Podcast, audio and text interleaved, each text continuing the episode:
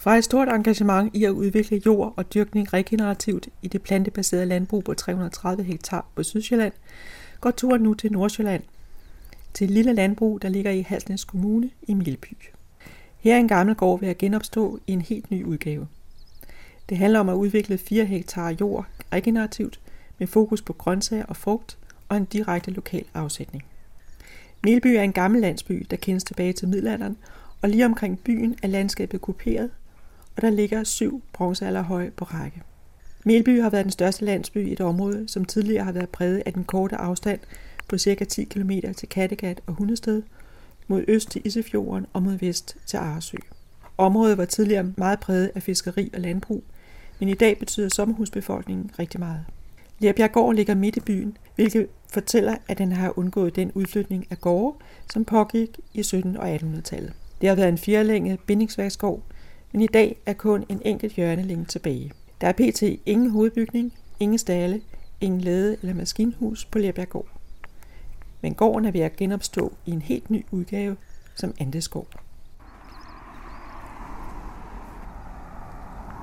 Når man kommer fra Milby station, skal man lidt væk fra stationen og ned ad vejen til venstre, hvorefter man befinder sig på Milbyvej. Og her i starten af Milby by ligger Lerbjerggård. Jeg hedder Christoffer Lundgren, og øh, jeg forpagter den her gård øh, sammen med min kæreste Nana. Vi forpagter den af en forening, der hedder Andelsgård. Så leger vi os ind og har vores egen virksomhed og forpagter jorden. Og hvornår er I startet på det? Vi overtog i 2019 her, hvor foreningen købte gården. Øhm, så det er vores tredje sæson, vi er i gang med nu. Selvfølgelig stadig meget nyt, og vi er stadig ved at lære. Og hvad er det for en gård? Ja, de sidste mange år er der ikke blevet dyrket som sådan på, på jordene, der har hørt til gården. Det har været mere sådan hobby landbrug, og gården er heller ikke blevet vedligeholdt så godt, så den er forfaldet stille og roligt. Så da Andelsgård overtog gården i 2019, der var den bare ja, rigtig træt. Andelsgård er en organisation, der arbejder for at gøre det mere tilgængeligt at starte en landbrugsvirksomhed. Blandt andet især for unge, som ikke kan arve en gård eller har kapital til investering. Det handler om at bruge andelsprincippet som alternativ ejerform i landbruget, og det skal vi høre meget mere om i en anden podcast. Så Andelsgård har søgt fondsmidler til at kunne rive den gamle gård ned, desværre. Den var ikke til at redde, og så bygge en ny gård. Det er ikke helt en gårdsplads, men vi sidder ved siden af et øh, hus, som er opført med en stor trækonstruktion, og så jo et glas, og ligner et meget stort øh, drivhus. Er det det? Det er egentlig ting som, det skal være foreningens nye forsamlingshus, hvor vi kan holde en masse arrangementer og fællesspisninger, men hvor man også bare kan komme og sidde. Der kommer til at blive sat bord- og bænkesæt derop derinde. Øh. Så det er ting som ligesom det sted på gården, hvor man kan, kan mødes og komme og hænge ud. Og, øh, hvor vi som forening kan holde en masse arrangementer. Og hvordan skal den nye gård se ud? Jamen, øh, det, altså, den er jo startet her med, med glashuset som forsamlingshus, og så skal der bygges en bolig til Nana og jeg, hvor vi kan bo, og vi, hvor vi leger os ind. Skal det være noget, der ligner, kan man sige, i stil med en klassisk øh, gårdbygning, eller skal det være noget helt andet? Det bliver bygget som et træhus med stråtag på planen, for at bygge så organisk som muligt. Og så bliver, bliver det med samme træspær, som du kan se inde i glashuset, som kommer til at være i vores bolig. Det kommer til at følge, sådan som de andre bygninger ser ud lige nu, i, i, i formen på det. Skal det være kun et plan, eller skal der være etage på? To. To plan. Ja, min første etage. Og cirka, hvor stort skal det være? Hvor mange kvadratmeter cirkus? Jeg tror, det er 120 i alt eller sådan noget. Og så er drømmen, ja, de gamle staldbygninger, der står tilbage, at de øh, også bliver renoveret. Øh, skal laves til noget værksted måske, eller undervisningslokaler, eller hvad, hvad det, vi finder ud af, der er behov for. Og så det er træhus, som ligger der ved siden af, af jeres båd. Ja. Hvad øh, er meningen med det? Det er tanken, at det skal blive øh, en lille ny butik, hvor vi kan sælge grøntsager derindfra, i stedet for, for boden. Og selvom boden har fungeret godt, så hvis det regner meget eller blæser, som det jo nogle gange gør i Danmark, så er det lidt svært. at vores prisskilte flyver af eller sådan noget. Så det, det går ikke. Så nu har vi bygget, fået bygget den der, også med hjælp fra foreningen. Og det bliver også der, hvor vi står og pakker og vasker vores grøntsager. Øh, så vi ligesom får samlet det hele lidt mere. Har lidt færre skridt, vi skal gå rundt på marken. Så det er foreningen, der står for bygningerne, altså finansierer bygningerne, eller skal I også putte penge i det selv? Øh, foreningen står for alle de permanente øh, installationer, kan man sige, eller permanent infrastruktur. Det er foreningen, der har hjulpet med at sætte hegn op på marken og lægge vand ud, øh, så vi har noget vanding. Og de bygninger, der hører til, ja. Man kan tænke det ligesom en, at vi en normal udlejer, som øh, ligesom står for huset, og så øh, alt, hvad vi skal bruge for at holde os kørende, så alt, hvad vi skal købe til vores produktion, øh, grøntsagsfrø og redskaber og sådan noget, det køber Anna og jeg selv. Men alt det, alt det som ligesom skal blive her på gården, øh, også til de næste forpagtere, som kommer en dag, det betaler foreningen for. Hvis I nu godt kunne ønske jer et øh, kølehus, for eksempel, hvis I får en mega stor ja. grøntsagsproduktion, der skal opbevare noget, som så kræver, at øh, det kan ikke ligge i varme og gå til. Er, ja. er det så også foreningen, der vil finansiere det? Det er nok sådan, der er på grænsen, og det hænger også lidt sammen med vores drift. Så lige nu har vi selv egentlig øh, lejet en køletrailer, mig og Nana. Det vil nok være en vurdering, hvor det lige ligger, om det er noget, der er en del af vores drift, eller om det er noget, som kommende forpagter også vil kunne få gavn af. Så det kan godt være, at foreningen vil betale det. Hvor meget jord er der til gården? Der hører lidt over 4 hektar jord til, som vi har delt lidt op i tre zoner, kan man kalde det, eller tre afdelinger, hvor vi har øh, grøntsagsmarken, hvor alt vores arbejde er, og det er der, vi høster fra lige nu og tjener vores penge. Og så har vi en mark, hvor vi har plantet en masse frugttræer og bærbuske og nødetræer. Og øh, allerbærst, som egentlig fylder halvdelen af hele arealet, der er der en, øh, en større eng, hvor vi laver naturpleje. Øh, hvor en del af det er naturfredet, så der, der må vi ikke altså, dyrke eller plante træer eller så videre. Så der prøver vi at få biodiversiteten frem. Øh, og har fire køer, vi låner fra en anden gård, øh, som går og græsser dernede nu. Og så øh, det øh, Lerbjerg, som gården er opkaldt efter. Ved ja. du, hvor det er henne? Ja, det er den mark, der er lige, lige oppe på den anden side af vejen, som har hørt til gården tidligere, som så er blevet solgt fra på et tidspunkt. Det er sådan en lille lærknold, som også går lidt ind over vores grøntsagsmark. Vi kan lige se, at der er sådan en stribe af jord, som er meget mere læret end noget af det andet. Hvad er det, der gør, at øh, I kaster jer ud i sådan et projekt, som at, at øh, starte med at nærmest at bygge en gård op nedefra?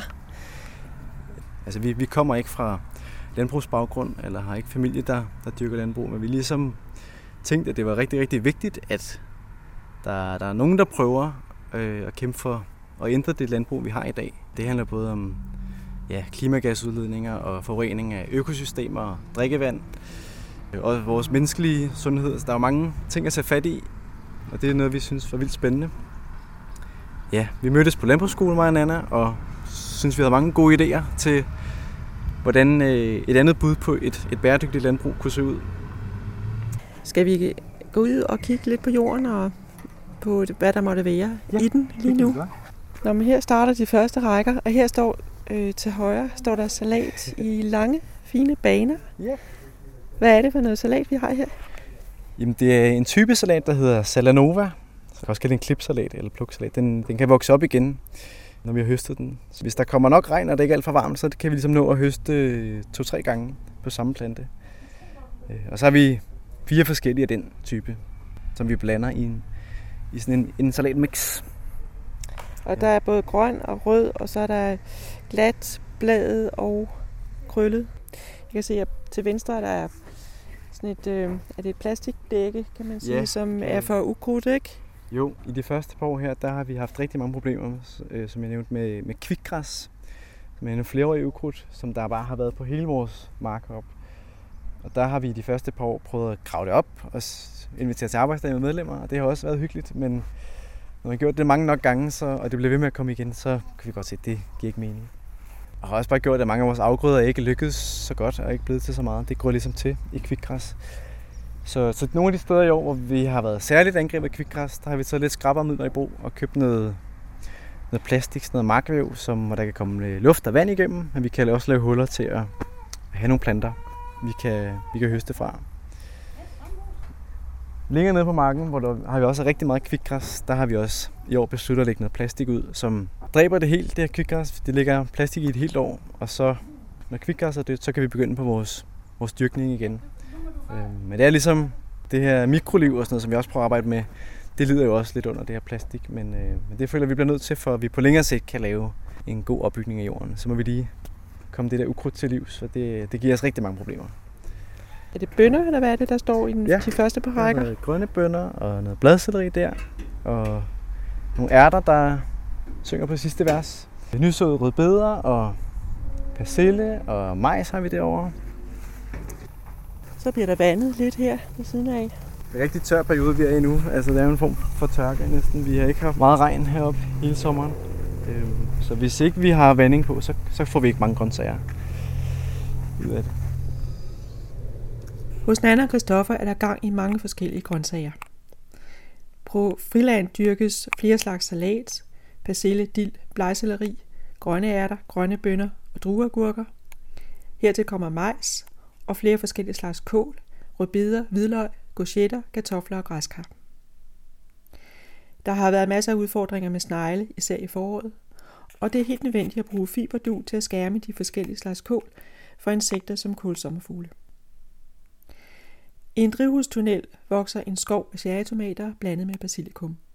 Der er på æbletræer til salg, og på cirka en halv hektar er der skovlandbrug i form af æble, pære, blomme og kirsebærtræer, i blandet solbær, rips, stikkelsbær og aroniabuske. Der er 5 meter mellem rækkerne, og her dyrkes etårige afgrøder, som for eksempel kartofler og græskar. Hvad har I brugt som øh, gødning til det her salat og majs? Øh, salaterne gøder vi faktisk ikke, når vi, vi planter dem ud. Vi, vi tilfører til mange af vores bede om foråret noget, noget kompost, som ikke er som sådan en gødningsværdi. Det, det er ikke derfor, vi giver det i hvert fald. Det øh, med mere få tilføjet noget organisk materiale, som kan holde på fugt og øh, også være noget, som det her mikroliv kan leve lidt af. Og det kompost der, det er noget, der, der kommer fra mange af vores genbrugsstationer, når folk afleverer blade og, og grene og sådan noget fra, fra haverne. Jeg vil sige, det er ikke den mest levende kompost. Der kunne godt være en bedre kompost, men øh, det har vi haft svært ved at finde lige nu. Og øh, den er meget tilgængelig, kan man sige. Den skal bare bruges til et eller andet. Så, øh, så lige nu har det fungeret okay, men det ville være dejligt at kunne tilføje noget mere levende kompost til vores beder også. Men i år har vi til de afgrøder, som er lidt sultne, som skal vokse over en lang periode og har brug for ekstra gødning øh, vores majs og mange af vores kålplanter øh, og squash og græskar og sådan noget, dem øh, har vi givet sådan noget hestebønnegødning, som egentlig bare er sådan valset, knuste hestebønner, som indeholder en del næring og en del øh, kvælstof. Og så har vi drysset det ud, inden vi har plantet, plantet ud. Og indtil videre har det set okay ud. Det er nok noget, der vi skal se over en overrække, hvordan om planterne kommer til at mangle noget, for vi rigtig kan anbefale det. Men det synes vi er meget sjovt at prøve at se, om der er nogle plantebaserede gødninger, som, som kunne fungere fint. Og hvis vi så har det her mikroliv, som virkelig kan recirkulere mange af næringsstofferne og tilgængeliggøre næringsstofferne i jorden, det synes jeg i hvert fald, vi bliver nødt til at prøve. Så må vi jo se, om der er nogen, der har behov for noget ekstra. Så kan det være, at vi skal købe noget hønsemøg eller gødning fra, fra kvæg eller noget andet. Eller heste. heste. Eller heste, ja. Så vi, øh, vi får fået det her mikroliv. Det, det er det, det, der er vores mission. Både for at prøve at lave et eksempel på et bæredygtigt landbrug, men også fordi den her jord, vi, vi har overtaget, bare øh, er ret død. der er, når vi har kigget mikroskop på den, så øh, har der været bakterier øh, og ikke så meget andet. Øh, så det er nogle af de her forskellige mikroorganismer og svampe og amøber og hvad det ellers sidder, øh, som vi skal prøve at få frem. Det er ligesom dem, der skal lave det her arbejde for os med at lave en, en øh, sund, robust jord, der kan holde bedre på vand og næringsstoffer og, og give planterne det, de har brug for.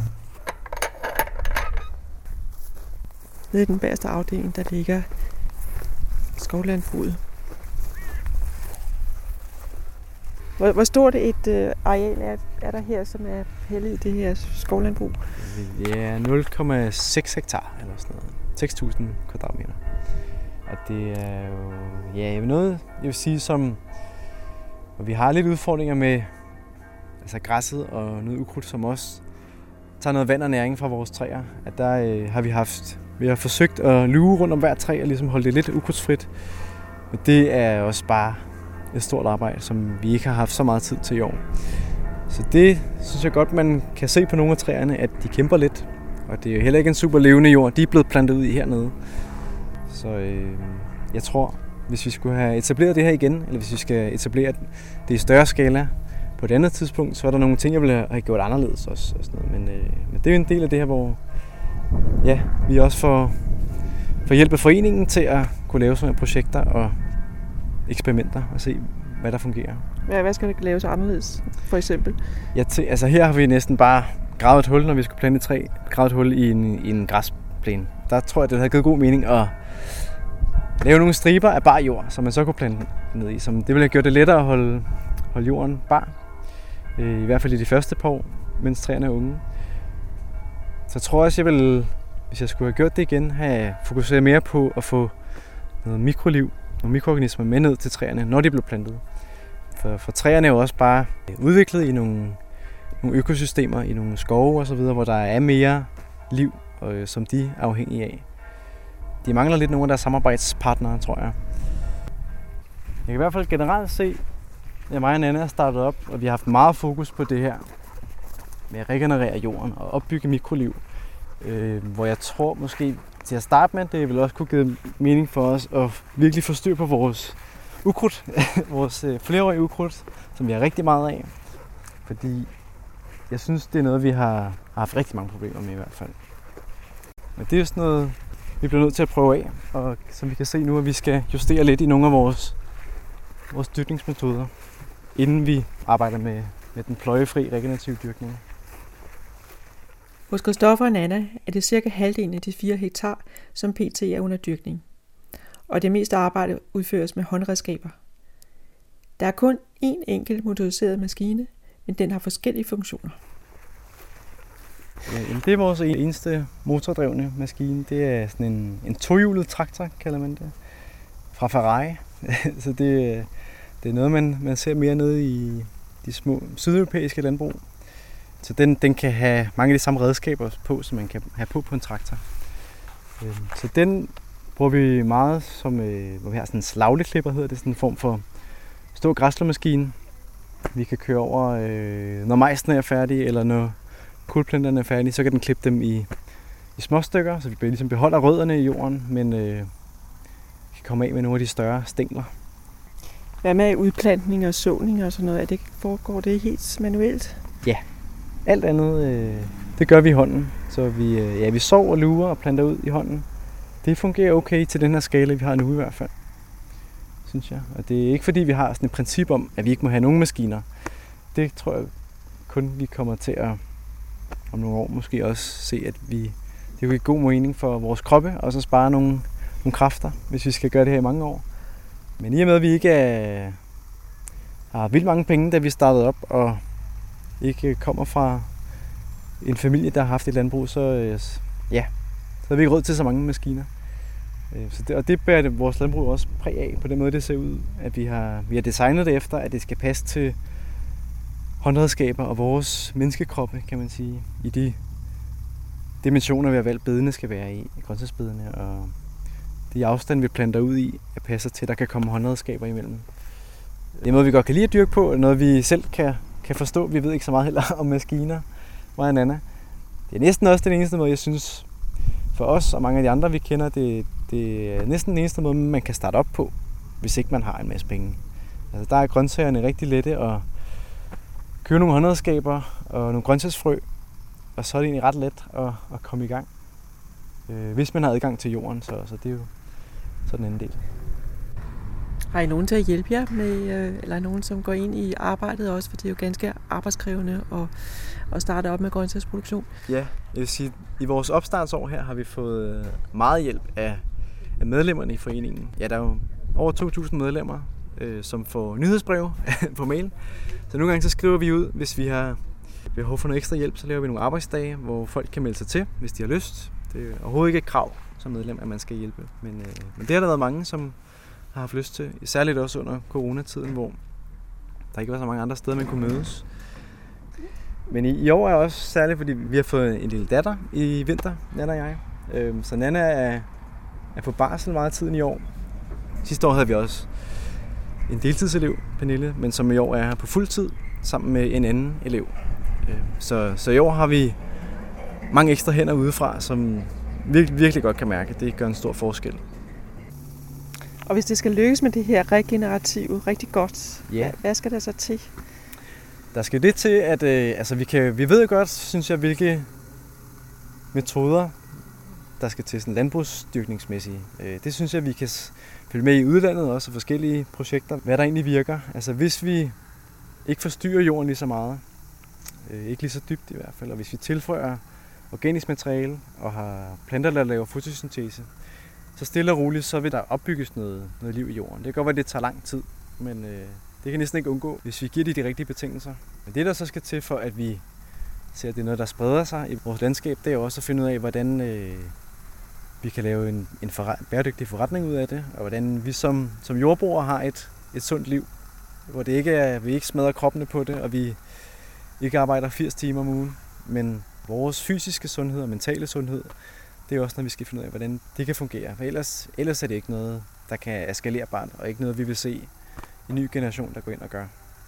Så det handler om lidt mange forskellige ting, synes jeg. Hej, Nej, skal vi hjælpe dig? jeg skulle bare høre, øh, kronedel, er det Ja. noget, I har? Det har vi faktisk. Nå. Øhm, vil du være frisk på at høste noget selv, hvis... Øh... Ja, hvis jeg har noget, og jeg så Ja, skal vi lige det. en saks op i bilen til at klippe det. Så.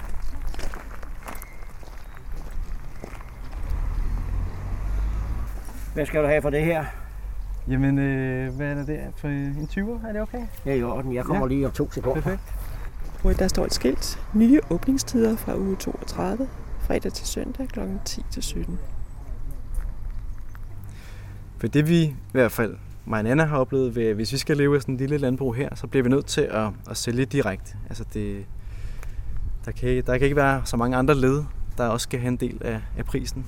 Så jo mere, jo mere vi kan sælge direkte til kunderne fra gården, eller direkte til restauranter, desto bedre. Øh, og det, der er det klart, der er det lettere at ligge et sted, hvor, øh, hvor der er mange mennesker om sommeren, hvor vi har mange grøntsager. Og så nogle, er nogle, nogle mennesker, der er lidt på ferie og gerne vil opleve noget og bruge nogle penge. Vi har også en, øh, en producentforening, der hedder Spisekammer Halsnes, hvor vi øh, også mødes, og os, der dyrker grøntsager, besøger hinanden osv. Så, videre så helt sikkert, det, det synes jeg allerede egentlig, vi er godt i gang med at bruge hinanden på den måde. Men i og med, at vi har vores egen virksomhed, så eksisterer vi jo kun, hvis, hvis det løber rundt, og vi ikke går i minus hvert år. Er der nogle særlige afgrøder, som vi drømmer om at gøre til jeres øh, speciale? Jeg synes, vi begynder lige nu at blive rigtig gode til at dyrke salat. og øh, så det, det er faktisk nok det, det, vi dyrker... Ikke det, vi dyrker mest af, men det dyrker vi meget af i år. Også, og også det, som restauranterne heroppe køber rigtig meget af.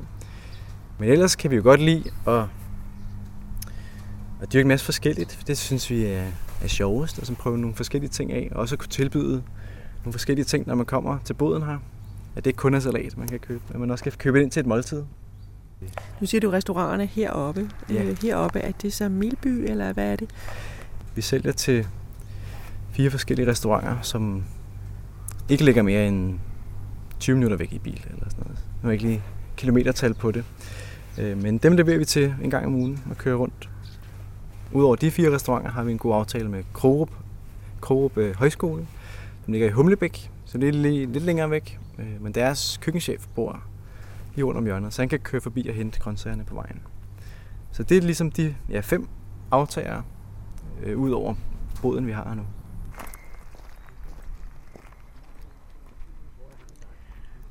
Du har lyttet til Regenerativt Landbrug.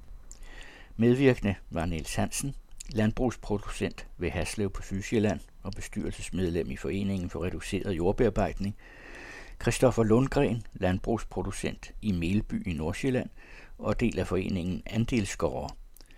Christina Grossmann Due havde tilrettelagt, og serien er produceret med støtte fra Drejers Fond og Merkurfonden.